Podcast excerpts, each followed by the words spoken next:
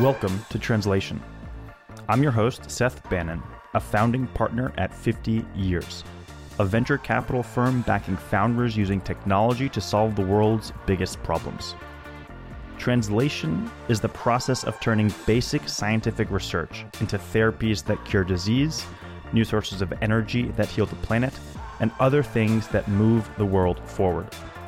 This podcast takes a deep dive into scientific achievements with huge potential to improve society. We talk directly with the people advancing the science with their own hands and minds, and focus on how we can translate the science from the bench to the benefit of all. Welcome to Translation. Behind every success, there are people with the courage to try, try, to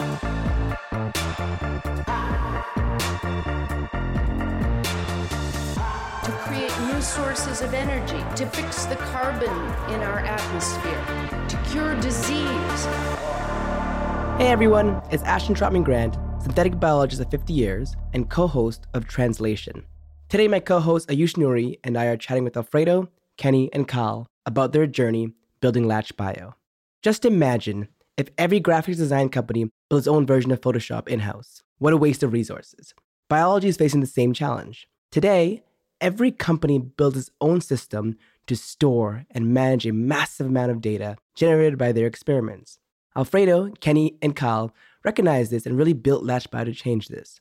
Latch is bringing the modern computing stack to biotech, basically uniting wet lab experiments with dry lab processing, storage, and analysis. Tune in for their journey from Berkeley dropouts to really incredible entrepreneurs building no code tools to really power the biocomputing revolution. Hey, Alfredo, Kenny, and Kyle. Thanks so much for joining us on the Translation Podcast. Before we dive deep into what you do, we'd like to get started with the origin story. What got you excited about science in the first place? Yeah, so I've always been interested in biology and living things. I think I was very interested in animals, plants, herpetology, carnivorous plants in specific, since I was a young kid.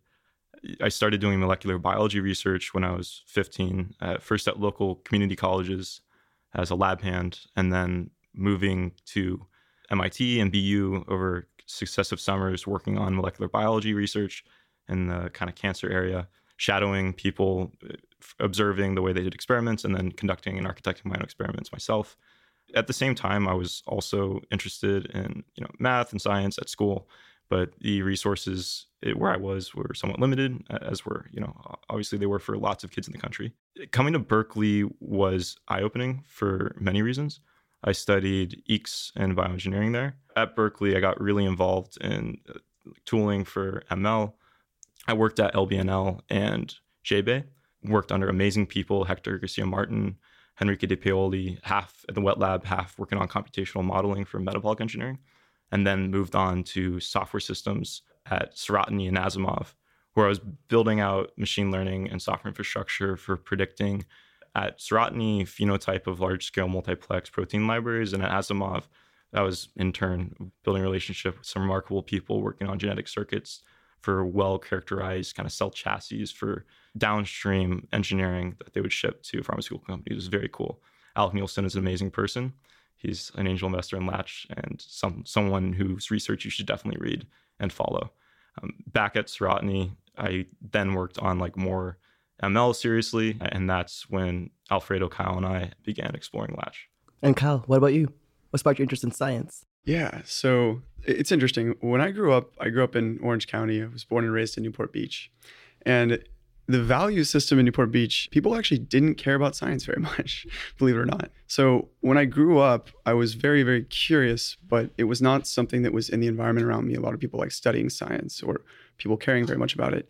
And the first thing that happened to me when I got to Berkeley is I was blown away with just the uh, rigor of the research institution itself and how curious and driven all this all the students were to like find out fundamental questions about life which i always felt like i was asking myself but in environments of growing up i didn't feel that other people around me were so when i got to berkeley i felt like i kind of found my my people in a sense and going in, I was like, I will, I'll study business because I, since I was a kid, I always wanted to create something. I always wanted to start actually a company. I quickly realized that business doesn't actually teach you anything when you study it. When you're taking multiple choice tests on leadership or marketing, you really have to do it to understand how to build a business. And at the same time, while I was at Berkeley, I wanted to take advantage of the scientific rigor that was there. So I decided to switch really quickly into cognitive neuroscience and data science. I was obsessed with the brain and trying to understand how the brain works. And that actually sparked a lot of hours long conversations between me and Alfredo in terms of what we wanted to do with our lives, how we wanted to spend our time. So it was sort of a convergence of interest between the brain, life sciences, tech, and starting something that was bigger than myself.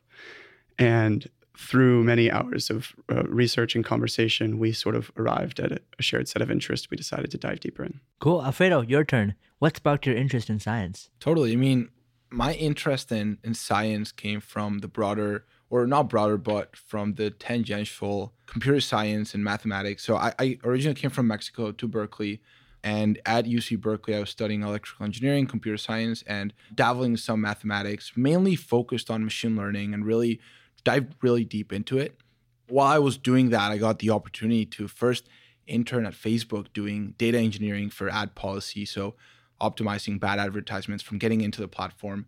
And then I got to intern at Google Brain, contributing to TensorFlow Core, and got to see the data infrastructure that they had there. Meanwhile, I was working with Kenny and Kyle, and I was also previously working at UCSF doing self supervised learning on neural waves to kind of predict focus and emotion based on on these neural waves and EEG. And it was really crazy to me to see this amazing data infrastructure that these technology companies have like Google and Facebook, right? You're seeing the state of the art, world class data infrastructure being used by these companies to what? Like optimize advertisements, right? Getting people to click on shit they don't really want. And then on the other hand, you had these biologists, these scientists, and I was seeing Kenny kind of trying to help. Uh, we were already kind of working together on different projects, Kenny, Kyle, and I, and I was seeing Kenny building some infrastructure for biotech companies that I mean, it was amazing for for him as, as as an intern there, but it was still very basic. And I was like, wait, these people on the other hand are trying to cure cancer, heart disease, aging, like global warming, and they have the most garbage tooling I've ever seen in the world. Like, how can we make something to help them instead of the people optimizing advertisements. And so we started doing customer interviews. We started working with a bunch of really amazing companies. And yeah, I mean, the, the rest is, is a Latch history. Like clearly, even before Latch, you guys knew each other. So how did you guys knew each other and, and why Berkeley? So Kyle and I met freshman year. Uh, we were in the same dorms and we ended up joining the same fraternity, which Kenny ended up joining a year after when he joined Berkeley, mm. bonding there and becoming really good, well, really good friends. And then a couple years later, we reconnected to to work together. Uh, we we all kind of kept in touch with each other, and when we wanted to start working on different projects, we we all came back together. And then Kenny and I actually were in the same machine learning club at that point, way more involved in that. And then we we worked together there. And Kyle and I were still really good friends. We actually lived together senior year and so it kind of all came together to us uh, working on different projects that then converged into Latch. And what was the moment during your undergrad experience when you were all sort of interacting together in the same clubs, in the same fraternity, when you realized that, hey, not only do we have similar interests, but maybe there's a startup here? I would say that all of us were dead set on building something enormous. And at first, it didn't really matter what it was going to be. We just knew that it was going to be big and that this was the team that was going to do it. And a, a, large reason why we dropped out when we did is we didn't want to lose the opportunity of working with the team that we had. It's like a very fleeting thing. So the moment someone graduates or receives some new opportunity, the whole magic dissolves in front of you. And so part of it was we just trusted each other to scaffold something that was going to be huge. Latch came through the traditional like startup process of like looking for a niche in the market. We tried numerous ideas before Latch in, in terms of like ideating and just messing around with projects and building things and putting them out there. For me personally, like I knew I was going to start a company in biotech. I just didn't know when it was going to happen. And like, you know, 50 years in, in, in, particular is super adamant about pushing people to do things and supporting people to do things before the traditional credentials kind of give them the, the societal backing that they need. For us and for me in particular, it was just it's still gray area or uncertain if I could do a biotech company without a PhD. And so doing a company with Alfredo and Kyle was the only thing that I could be sure of. Doing a biotech company was something I could be sure of in the in the medium term vision of like my life. But those two things then worked themselves out. we are now doing a biotech company with Kyle, Alfredo, mm-hmm. myself. The main conviction initially was the team just working together and just creating things. And I mean, we did everything from uh, we dabbled in healthcare to creating applications for for neuromarketing, and we might or might not have created a dating app at some point.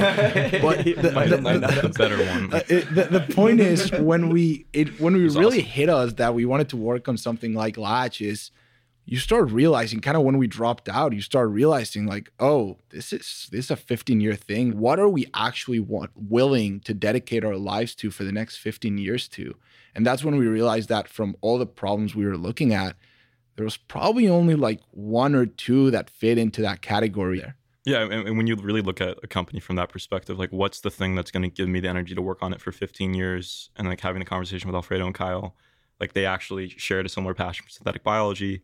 Like this is something that I've been doing for almost 10 years up to this point. It's like clearly something we could all work on for 10 more years. It's like something that we genuinely like look forward to working on when we wake up in the morning each day. And there's no shortage of information and papers we can continue to read become more knowledgeable on. It's it's like a energy giving exercise. Almost all the other ideas failed that litmus test, especially insurance. especially the dating app. Both of you guys mentioned dropping out to start this company. What was the most challenging thing uh, about that decision? my mother Your mother?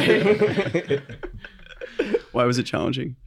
I mean, yeah, they, they weren't very happy about the decision. They still have the the old mentality that it's the piece of paper rather than the knowledge that's going to it's going to be very beneficial. And I mean, to be fair, she has sacrificed a lot to to get me to that point where I could have that opportunity to study at UC Berkeley. So yeah, it was very hard for her and my and my dad for when I told them I was dropping out uh, slash taking one semester off to see what happens.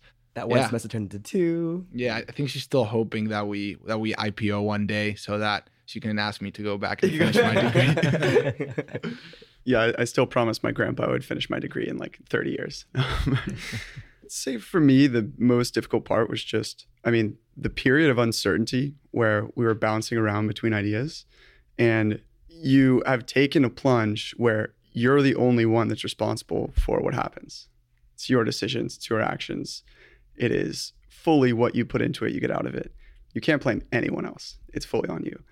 And so it's a great trial by just throwing you in the pool and like seeing if you drown or swim. Mm. And so, yeah, I would say that was the hardest part was getting through that period. But throughout all of it, I really had conviction. Honestly, had conviction in myself, but really the team. That was like the common thread. Yeah, the team's magic, man. I mean, from from my my parents didn't really give a shit. Like, it's all good. And looking back, you guys, I mean, was that the right decision for you and for Latch? No. yeah, of course. yeah, yeah, I, I would say it was the right decision. I mean, we achieved so much over those first initial six months. I mean, we got our pre-seed funding. We went to Taiwan. We built the company there for three months, and then at the end of those six months, we were raising a pre- an, an actual seed.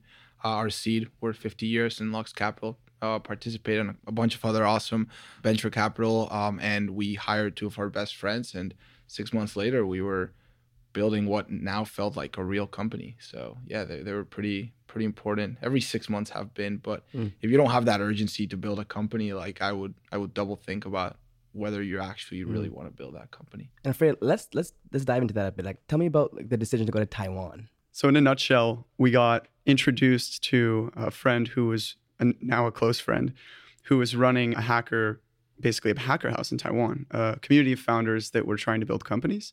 And I think the main reason we went was just because we were the only ones at Berkeley that we knew that were trying right now, middle of COVID, to start something. And we want to be surrounded by that kind of energy, like the, the founder energy, where there's people all day hustling to, to make what they're building a reality. So that brought us out to Taiwan. It was also pretty attractive that there was no COVID there, and they had like eight cases over the course of the entire pandemic up to that point. So it was sort of just like a free reign, do whatever you want for three months in Taiwan and, and build as fast as you can. And on the point of timing, I'll also add that COVID in a bit of a backwards way, created an opportunity to reach out to people online where they were just immediately receptive. So there was a week where we booked 45 customer interviews in one week. It was like the first week in Taiwan. And I think that was pretty incredible, just the, the chance that we were able to do that. I mean, I'll, I'll add the reason we booked 45 calls is we were quarantined by force by the Taiwanese government. We were living in a hotel room with no access to the outside world, with pretty bad food being delivered twice, maybe maybe three times if we are lucky a day. And you know, we we booked a lot of calls as a byproduct. And I, I will add to that, um, and yeah, those KFC breakfasts were definitely not, not the, the best things. I will say one one really important thing of this program of living in a house with 20 other entrepreneurs mm. is just that reassurance, right? And I think I really don't think it can be undervalued the reassurance within building a startup because a lot of the decisions and things within this within creating a startup are completely made up. I mean, if you look at valuations and how you talk to people and how you negotiate certain things and how you create your first initial selling contracts and, and LOIs, it's it's all a really made up process. And so having other people going through the same thing and reassuring you like, yeah, yeah, yeah, it's all made up. Like you just do this or like, oh, just just figure it out. I think it's a really reassuring experience and helped us a lot in figuring out the the startup world as as dropouts from from Berkeley. So from one young person to another, first let's go around and hear how old actually are you guys? I'm 17. I'm 23. Oh, this is Kyle. Um, I'm 24. I'm 22. What's it like running a startup in your 20s? Are there any challenges that you faced? It's probably just as hard as running a startup in your 30s. It's the same amount of hard. I think one thing we faced was a little a little bit of worry about just credentialism. we all came right out of college without bachelor degrees. So going into a space that's predominantly PhDs and master students was definitely a challenge. But I honestly encourage younger entrepreneurs at our age and people who are in school to do it earlier rather than later. To I, I, I see the longer that you wait, the more the lower chance that you're actually going to take the plunge and try and do something really special and the more p- complicated life gets. You build a family you meet the love of your life. You're not going to be you know trying to build the universal biocomputing platform when you're like 33 with two kids. So i think or maybe you will um, but i think that you know the younger you are i don't see it being a huge blocker to your success. In fact i think it could be a superpower as long as you're at a point where you think you've gained enough knowledge and ability to really leverage and utilize it I would honestly say we don't think about it at all. And we're at the point too where our customers and users don't think about it at all. We strive for kind of the global best, like the, the both on the technical side and organizationally, just the, the best. So when you're the technical authority on like what's correct from a, you know a software perspective, from a solutions perspective, and you're delivering something that is clearly recognized as the correct solution here whether it's you know it's a workflow or, or something else people don't care about you know how old you are. They care about the thing that you're doing and shipping to them. And so it has never actually even been involved in any of our conversations. We just kind of focus on the work itself. Yeah no i have nothing to add. I totally agree with that. If anything it's put some pressure on us to deliver and we just keep on delivering and keep on making our work speak for us. And i the only thing it does is it does make me appreciate the people that have believed in us early, whether it's the early customers, the early VCs. Shout out to 50 years. But yeah, it really does make you appreciate the people that have believed in us from the beginning and that have seen the the vision and the product over our ages or our credentials. And yeah, we're just gonna keep delivering and trying to make the best product and the the best tooling, independent of um, who we are and what credentials we have. So, Alfredo, you talked about how fast you grew right after dropping out. Let's talk about where you are now. In a couple sentences, what do you do at Latch Bio? Alfredo leads food delivery and cleaning of the general office areas. Um, yeah, that and I'll yeah, I mean yeah. so at Latch Bio, we do data infrastructure for biotech companies, and currently, specifically, we're helping scientists analyze their data without needing to know how, how to code or needing to know very little code. Can you define um, this bioinformatics for us? Yeah, bioinformatics is taking unintelligible data from a machine from a laboratory and processing it with a computer so that it's human interpretable, uh, usually by an end biologist, not a layperson.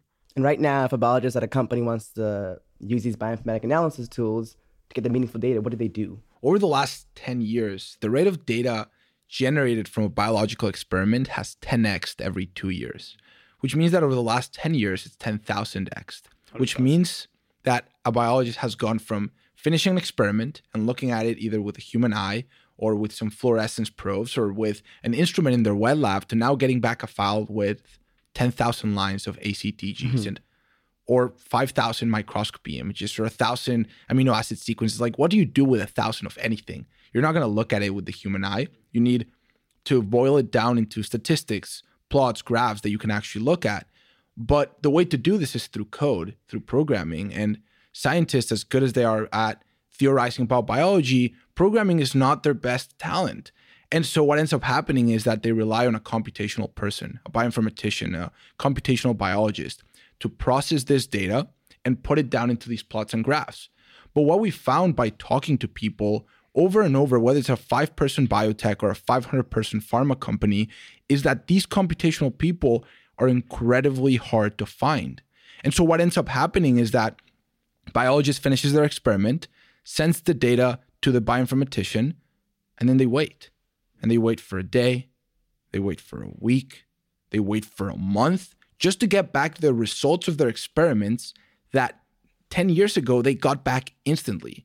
And so we were looking at this and we were trying to figure out how we could build tools for the computational person to process this data faster and be able to not be the bottleneck of the company. But what we found is that actually a lot of the work they're doing is repetitive and could be automated, not automating their jobs, but automating the part of the job that they didn't want to do anyway, so that they can focus on that remaining 20% of the work that is actually the complex statistical analysis that they trained a PhD to do. And so that's what we started doing. We started creating tools for the biologists and to be able to process this data themselves in a beautiful interface where they could upload the data, run it through the workflows, run it through the algorithms, and then visualize it all within one single platform that the computational people could also interact with in a programmatic way. So that's kind of what we're building right now. So, like, what kind of experiments is, is Alfredo talking about? Like, one really concrete thing is how do you read out the basic primitives in biology in 2022? How do you read out like a construct that you've made? well, you get a big bag of 100 base pair segments. It's like next generation sequencing. It's completely impossible to interpret without the aid of like a heavily threaded, highly powerful computer. And who knows how to manipulate this computer? Usually a specialist bioinformatician, a specialist computational biologist, a really high in demand person. You want a program that's accessible to the biologist that can take this bag of, of short nucleotide segments, these reads, these NGS reads, and just assemble it for them and return them the assembly. And they can just view it right there in the browser without going to anyone else with a 20 sub 24 hour uh, turnaround time and the ability to share the resulting assembly and annotate it and mark it up and distribute it to all other colleagues. That's a concrete use case of what Latch Bio does. So, you want to overcome the fundamental disconnect between biologists and bioinformaticians with a centralized platform that's easy to use for biologists and easy for bioinformaticians to make others have access to their code. Can you walk us through what you're building at Latch Bio to do that? The data platform kind of itself does three things, and I think it's good to ground it in how this helps a company, right? So they need somewhere to store all of the data they're generating. Like, and I'm not talking about small metadata, I'm talking about hundreds of terabytes of sequence data. They need somewhere to store that internally that's safe and secure. Then they need to process and convert it into something that's human readable, like we've been talking about. So that's a set of workflows that allow you to do that. And then you need to pull that downstream and do custom statistics on it and generate the plots that you need. And so you need notebooks or like data science application to do that. So what we've built is very, very like fundamental, like we call it kind of laying the bricks. It's like the base infrastructure that biotech needs. They need to store their hundreds of terabytes of omics data process it into human readable format with all these workflows, and then do downstream analysis on it so they can make decisions about the next experiment to run. And I think something that's really cool is that we're also building integrations so that that end to end process can actually be automated. So we can automatically pull reads off the sequencer, trigger a pipeline, it automatically runs, and then you just have the scientists getting their end results with like very minimal hands-on effort in between.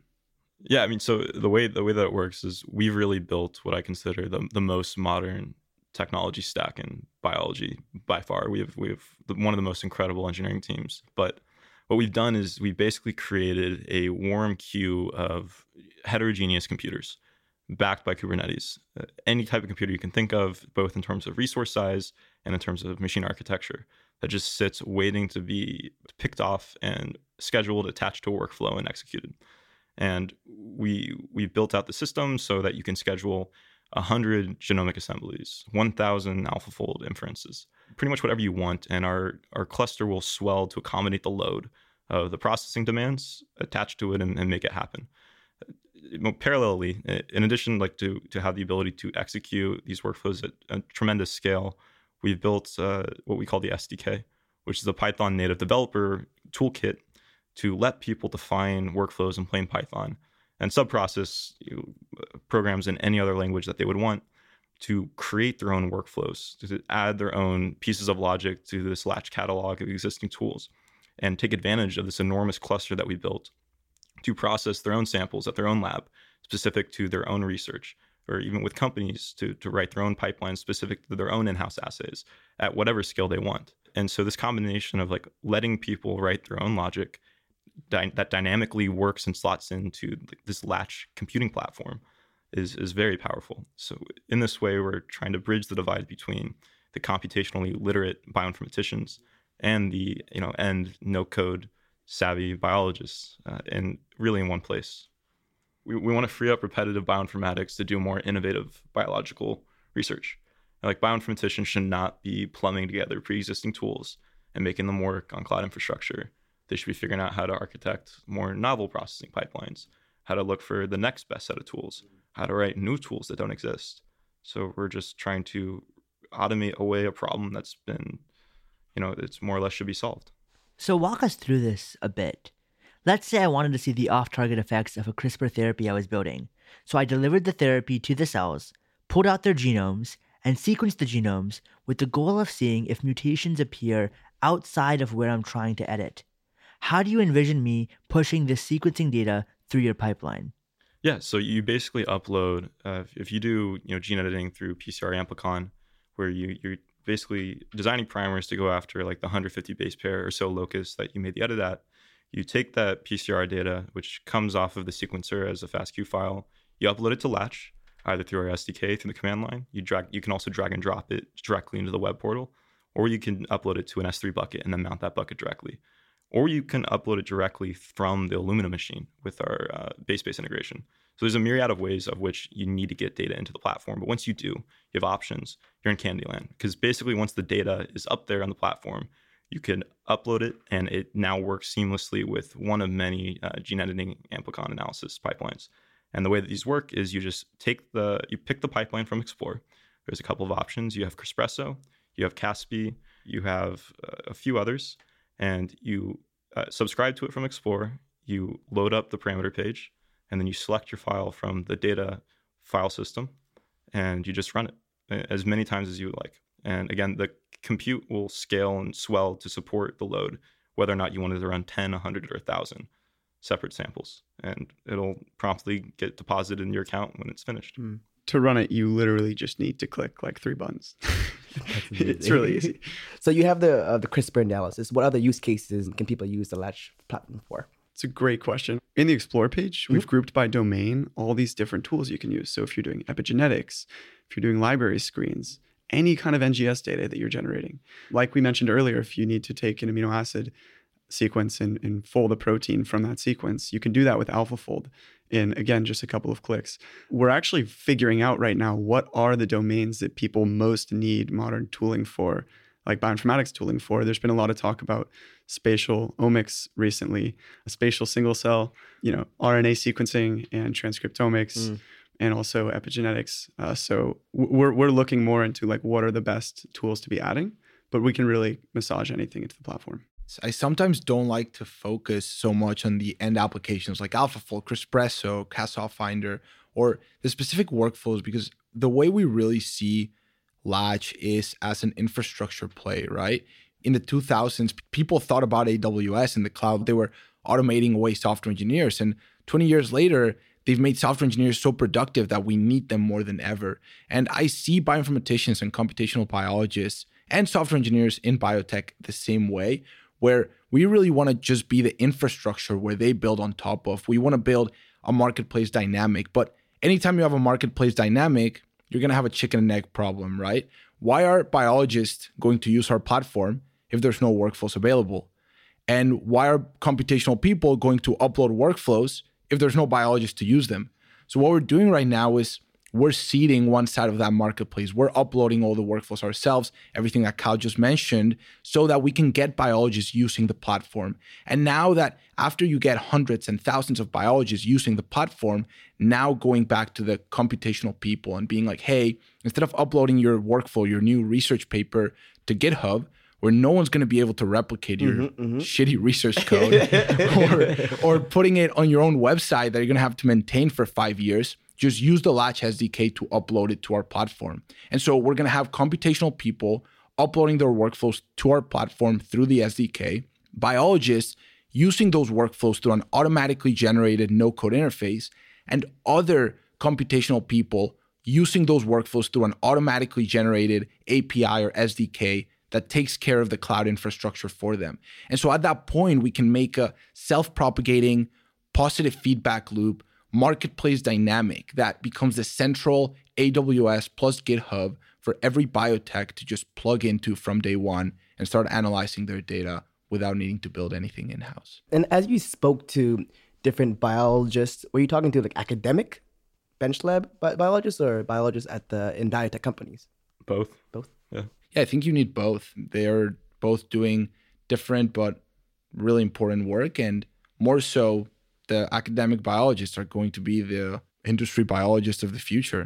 So we you need to talk to everyone. Mm. Yeah, I mean, bi- biotech as an industry is uniquely in bed with academia more so than any other industry. Whereas everything flows from academia in terms of new ideas, uh, computationally or otherwise.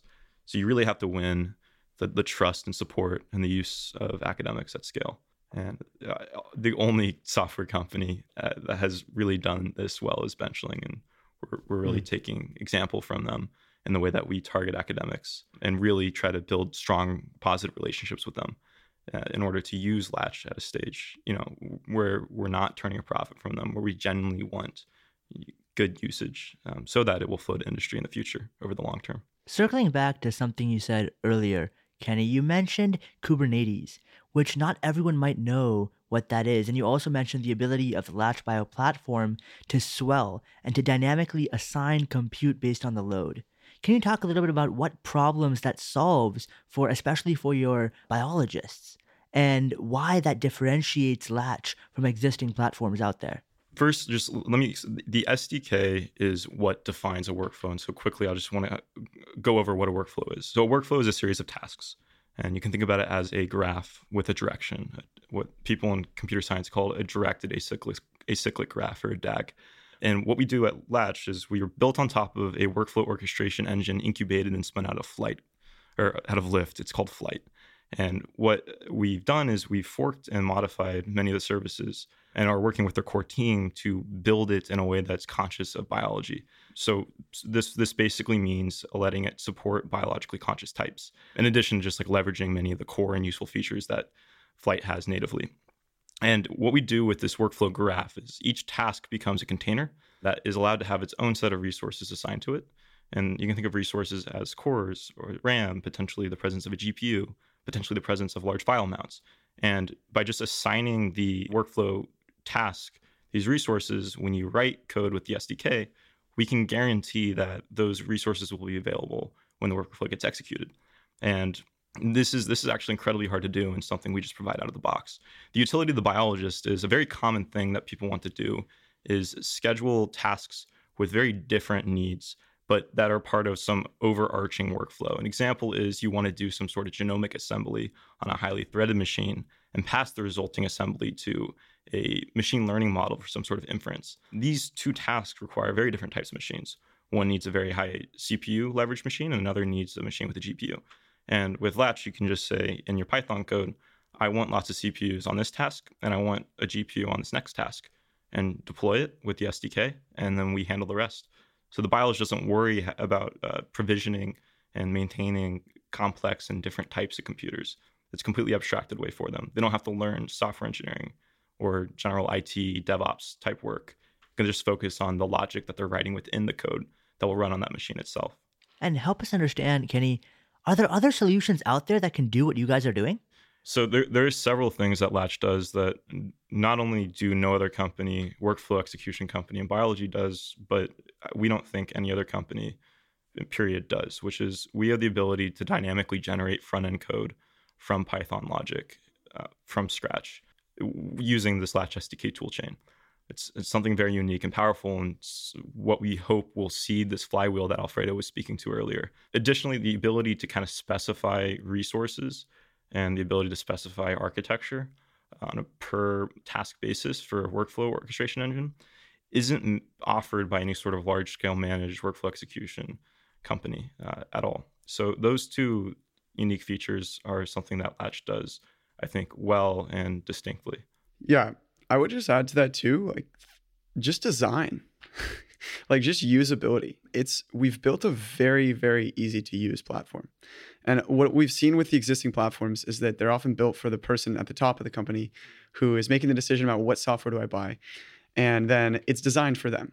So when it trickles down to the people who are actually the end users, they have no idea what's going on, uh, no idea how to use the software, they don't know where to click, like it, and it's just like a slow and difficult to use system. So we've been very conscious about we're building this for the end user, the scientist, the coder, and not for the CTO. And I think that really differentiates when you just, I mean, you can log into all the platforms and try them side by side.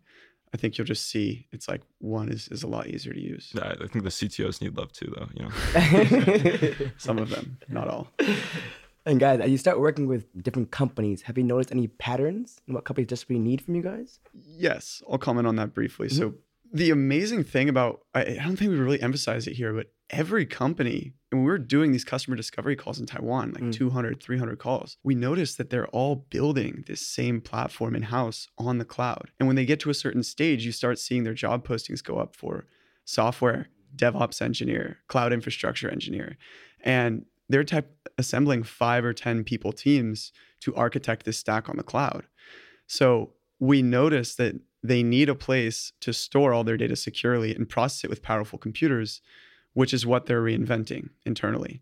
Alfredo made a really good analogy when we started out, which was like it's kind of like a design studio building Figma or Photoshop in house. Like it doesn't really make sense.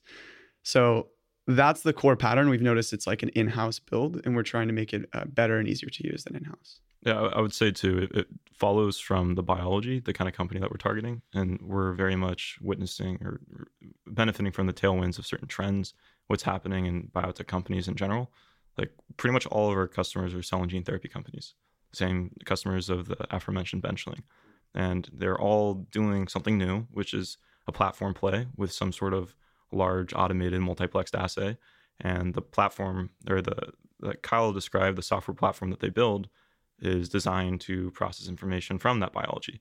So companies that are you know, still figuring out yet are working on some sort of highly automated, large scale platform assay are going to be the most conducive to benefit from Latch's Latch's features.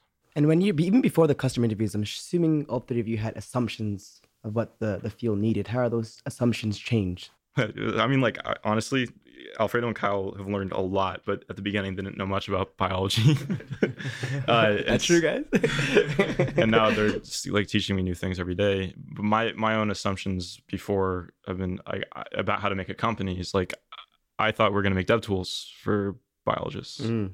That's not what we're doing at all because that's just not where the industry is. And so, like, by talking to so many people, working with so many people, realizing that really getting the whole picture of where everyone's at, no one is there yet. And eventually, we'll be there making programmer tools because individual teams have matured enough to where they need that. But you know, everyone's really at a nascent stage in terms of their use of technology at biotech companies. And that, that was honestly Alfredo's insight in all this, where he came from with his experience. Yeah, I think for me, the one of the biggest learnings is I wish you could really completely forget about that CTO, completely forget about that head of data science, and just make something that the end bioinformatician, the end biologist just mm. truly loves, and then just trust that that's going to work out. The fact is, it's really hard for these people to trust your company and your platform, especially when you're getting started and you don't have those logos yet. And we're getting much better around that. But I mean, a sequencing run these days is a couple thousands of dollars. And so nobody finishes a sequencing run and then it's like, oh, let me figure out how to process this data on this platform I saw online. They're they're thinking more deeply about these things and they need something they can trust. And so, yes, you want to make an end product that the consumer which is the biologist or the bioinformatician loves and that they love to use. But you also have to do that top down motion. You also have to go tell the CTO and tell the, the BP why your platform is trustable, why we have SOC 2, why we have HIPAA, why, why we have all these certifications and we have everything that they're going to need on their side to make sure their scientists can use us. And so you're really going to give that love top down and bottoms up. And for us, I mean, coming off as students, I, I joke they they don't teach you enterprise sales in college. they they really don't. And so learning how to do that enterprise sales pipeline and mm. Kyle has just been amazing at ramping up and becoming the head of sales at our company and learning how to deal with these personalities and learning how to deal with objections and how to get someone to to sign a multi hundred thousand dollar contract and also how to prioritize both those people but never forget about the end customer, which is that scientist that's using you day to day to get their insight. I'm quite curious. You mentioned HIPAA. Maybe you could talk to a little bit about the security of, of Latch uh, on Bio and how you guys um, decided to to frame that. I mean, it's funny you ask. A lot of people ask us this all the time. I would say there's multiple things we do, and some of them are not really interesting, but highly technical. I would say that we, from a network topology perspective, the platform is uniquely architected such that the, the data and workflows that customers put into the platform is really untouchable, not only from the public internet, but even from our own services. Uh, I gave a talk about this uh, through the Flyte community that I'm happy to link in the description of this podcast. But you know, from that that network perspective, we're we're doing things correctly, and I think in an innovative way. Additionally, every endpoint is you know authenticated and auth- uh, authorized using uh, J- JWT mediated authentication, just all the kind of classic stuff you'd expect from a lockdown Silicon Valley SaaS company that we're kind of trying to bring that into the biotech ecosystem. So rest assured that is protected there. And Alfredo spoke to, we also get compliant for customers on a per customer basis if they're dealing with clinical data or not to make them feel more comfortable and to make sure that everything's secure for them. But yeah, security is something we, we're highly concerned about, but I think we have a very strong grasp on. I'll add the, I guess, devil's advocate uh, approach to that, which is, I we deal with a lot of customers who feel like their data is more secure in house, in their own servers, in their own memory, hmm. because it's they have it. And what they fail to consider is that cloud and AWS and GCP and they spend thousands of engineers and millions and millions of dollars to make sure that their data is well stored, secure. It's if something goes down, their data is stored in multiple places for resiliency. If a fire happens, they have security. They're complete like they're completely in the state of the art of cybersecurity. Things that their IT team at these biotech companies is definitely not doing. And just because of that perception of, oh, my data in house is more secure. But the reality is, the cloud is probably an order of magnitude more secure and safer, both in resiliency, robustness, and cybersecurity than any single on site server will ever be. And so, yes, it's, it's about having that HIPAA compliance and that SOC 2 compliance, but it's also a lot about communicating and educating that to customers and teaching them why the yeah the the industry has changed and they should actually move with it. I think that's a big theme of Latch in general is educating our customers as to what the best way to do something is. And mostly we do that in terms of our, our software. This is the best way to do things with software, agnostic of biology, but then specific to biology. We're trying to bring that expertise to customers within biotech.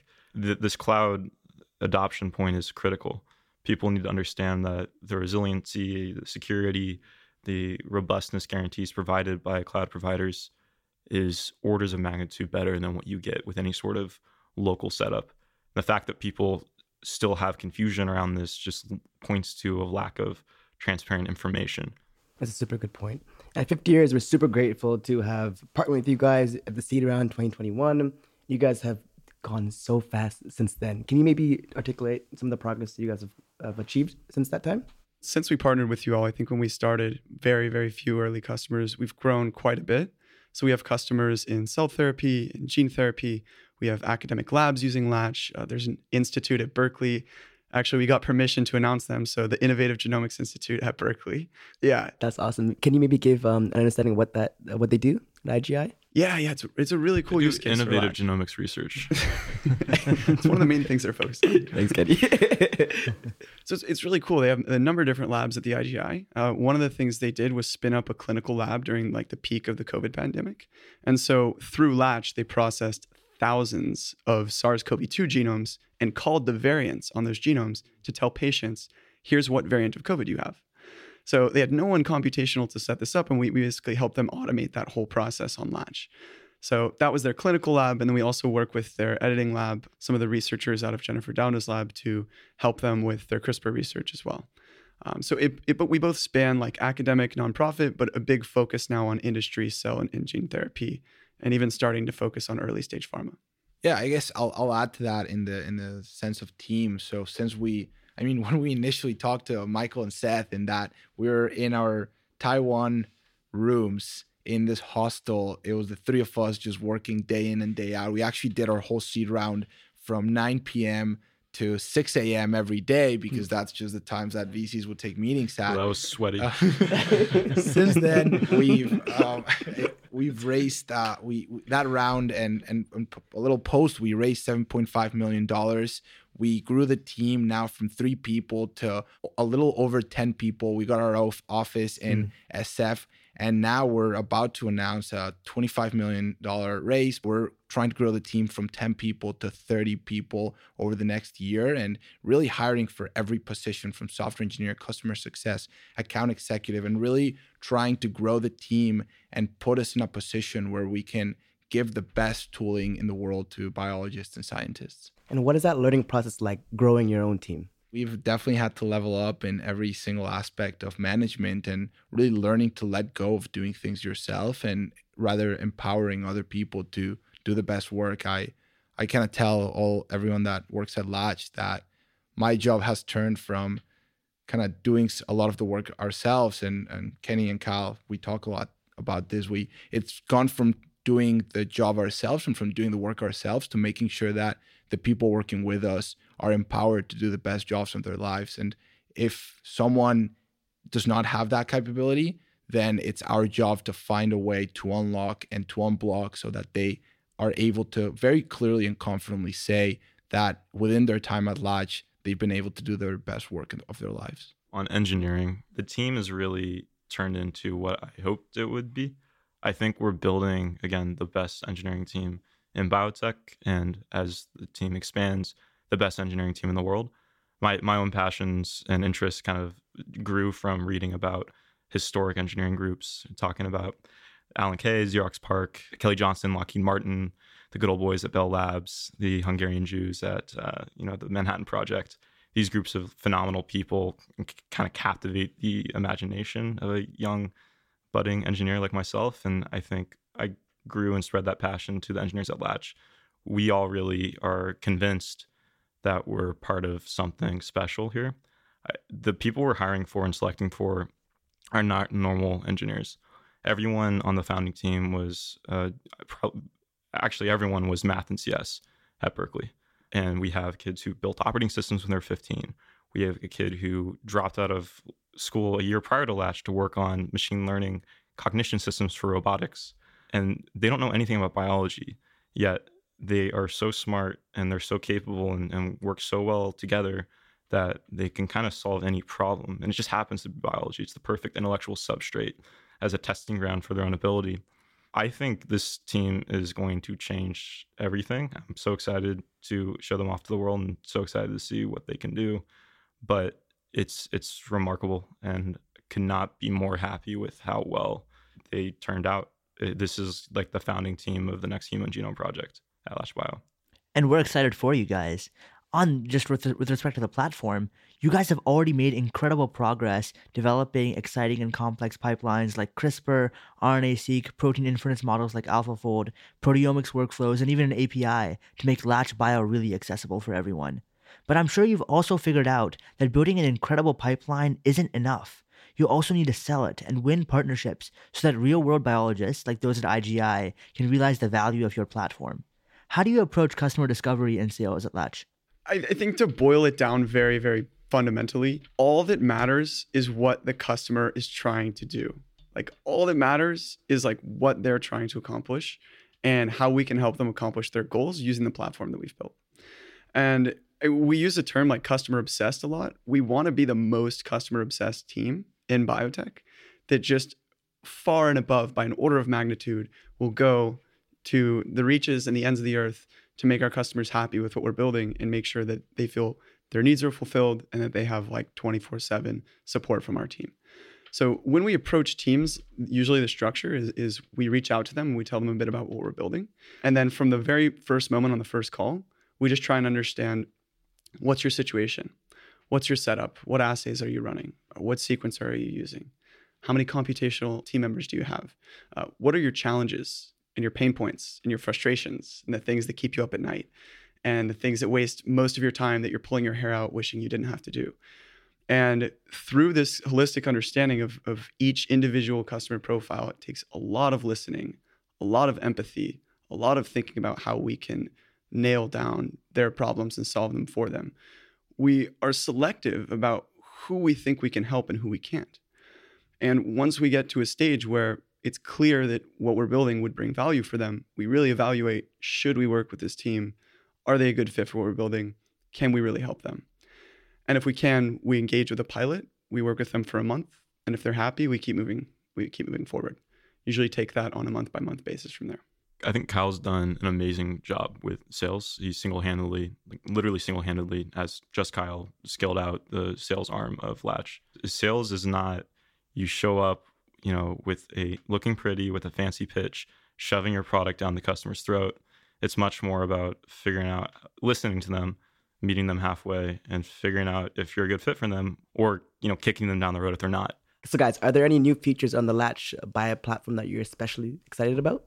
Yeah, definitely. I think there's, I mean, we're trying to launch features every single week, mm-hmm. but there's one that's been, uh, uh, we've been cooking for a while, and we're super excited to launch along with our uh, with our new funding announcement, and that's Latch Pods. And within Latch Pods, so I guess to motivate that, a lot of the analysis that currently gets done on our platform is very preset and automated analysis. It's you know you have an input, you know you have an output, and let's say to ground it, you have a FASTQ file from your Illumina machine and you want to turn it into uh, RNA-seq count matrices. And so you're going to set a couple parameters and run a workflow. And so our platform, that's the bread and butter.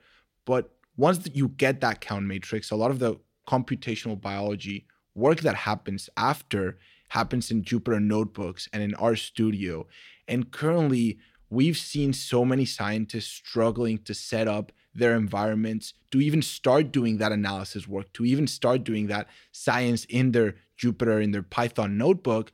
And so, what we've done with LatchPods is we are also automating a lot of that infrastructure. And so, with LatchPods, you'll be available, you'll be able to simply click a button, select how much compute you want, select how much memory you want. You'll click one button, and we'll spin up a compute instance for you that comes automatically pre-installed with Jupyter Labs, comes automatically pre-installed with RStudio, and automatically loads in all the data that you already had stored in Latch and a bunch of public data sets. And so with that, you'll be auto- you'll be able to click one button. This Jupyter Labs will open up in your in a new br- computer in a new browser window, but it'll automatically be running on the cloud and you can just start processing all your data there without having to worry about any of the infrastructure that goes along with this compute. So really hope to take many of our pipelines that were previously just the the initial part now take them end to end for that analysis. So we're super excited for that feature. Yeah, and for the technically minded, this isn't just a thin wrapper over EC2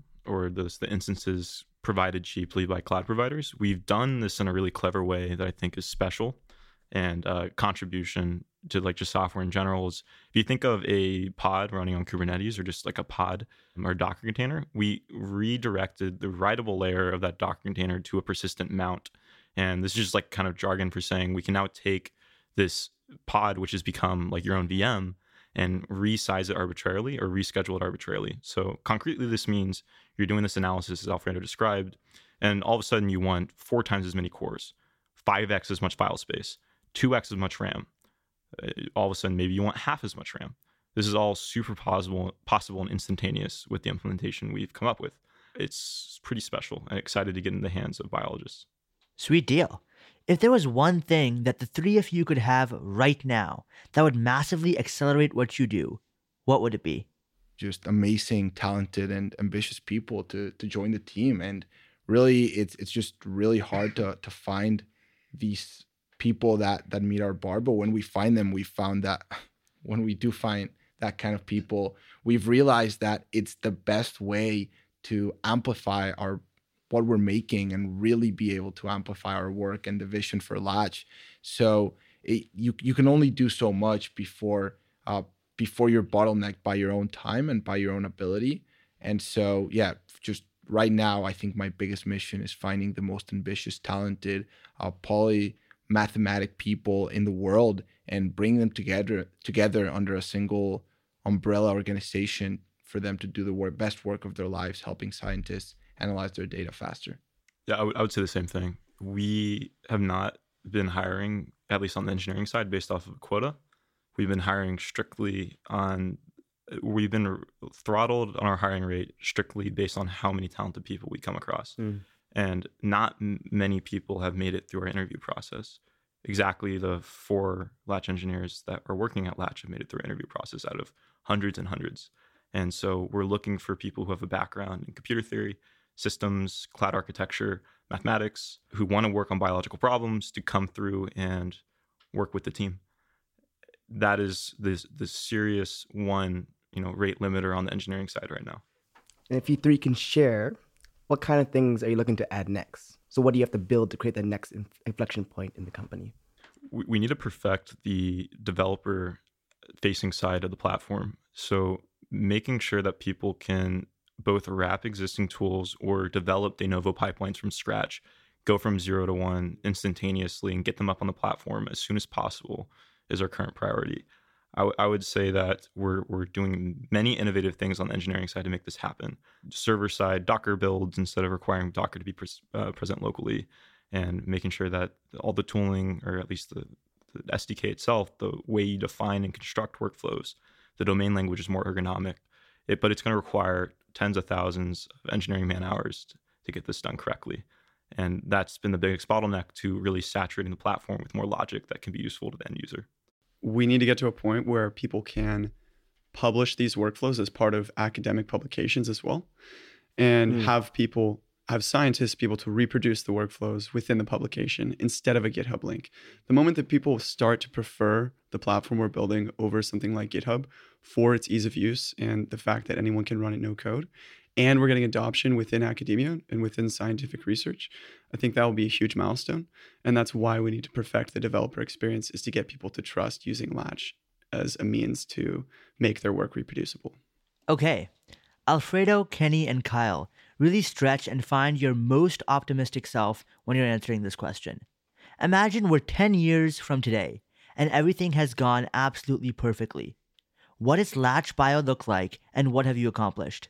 The goal of Latch is to become the universal biocomputing platform for academic research as well as industry biotech.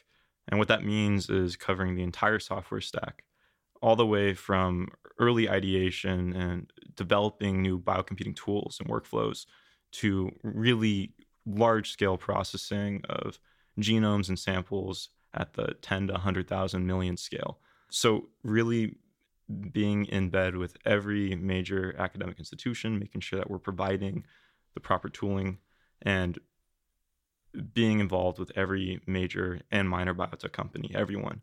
We want to become as ubiquitous as AWS, as universal as GitHub, as popular as Microsoft, as basically the universal platform for any sort of analysis using biological data. That is the 10 year mission.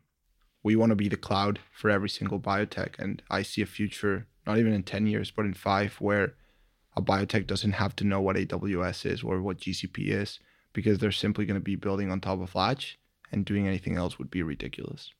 Thank you, Kenny, Kyle, Alfredo. Appreciate it. We love learning about your individual stories and what you, the vision for Latch Bio going forward. I hope you enjoyed that episode of Translation. If you're an author of an upcoming paper in bio or know of any interesting papers dropping soon and want to hear from the authors, send us an email to translation at 50.vc. We'd love to hear from you. Until next time, good bio.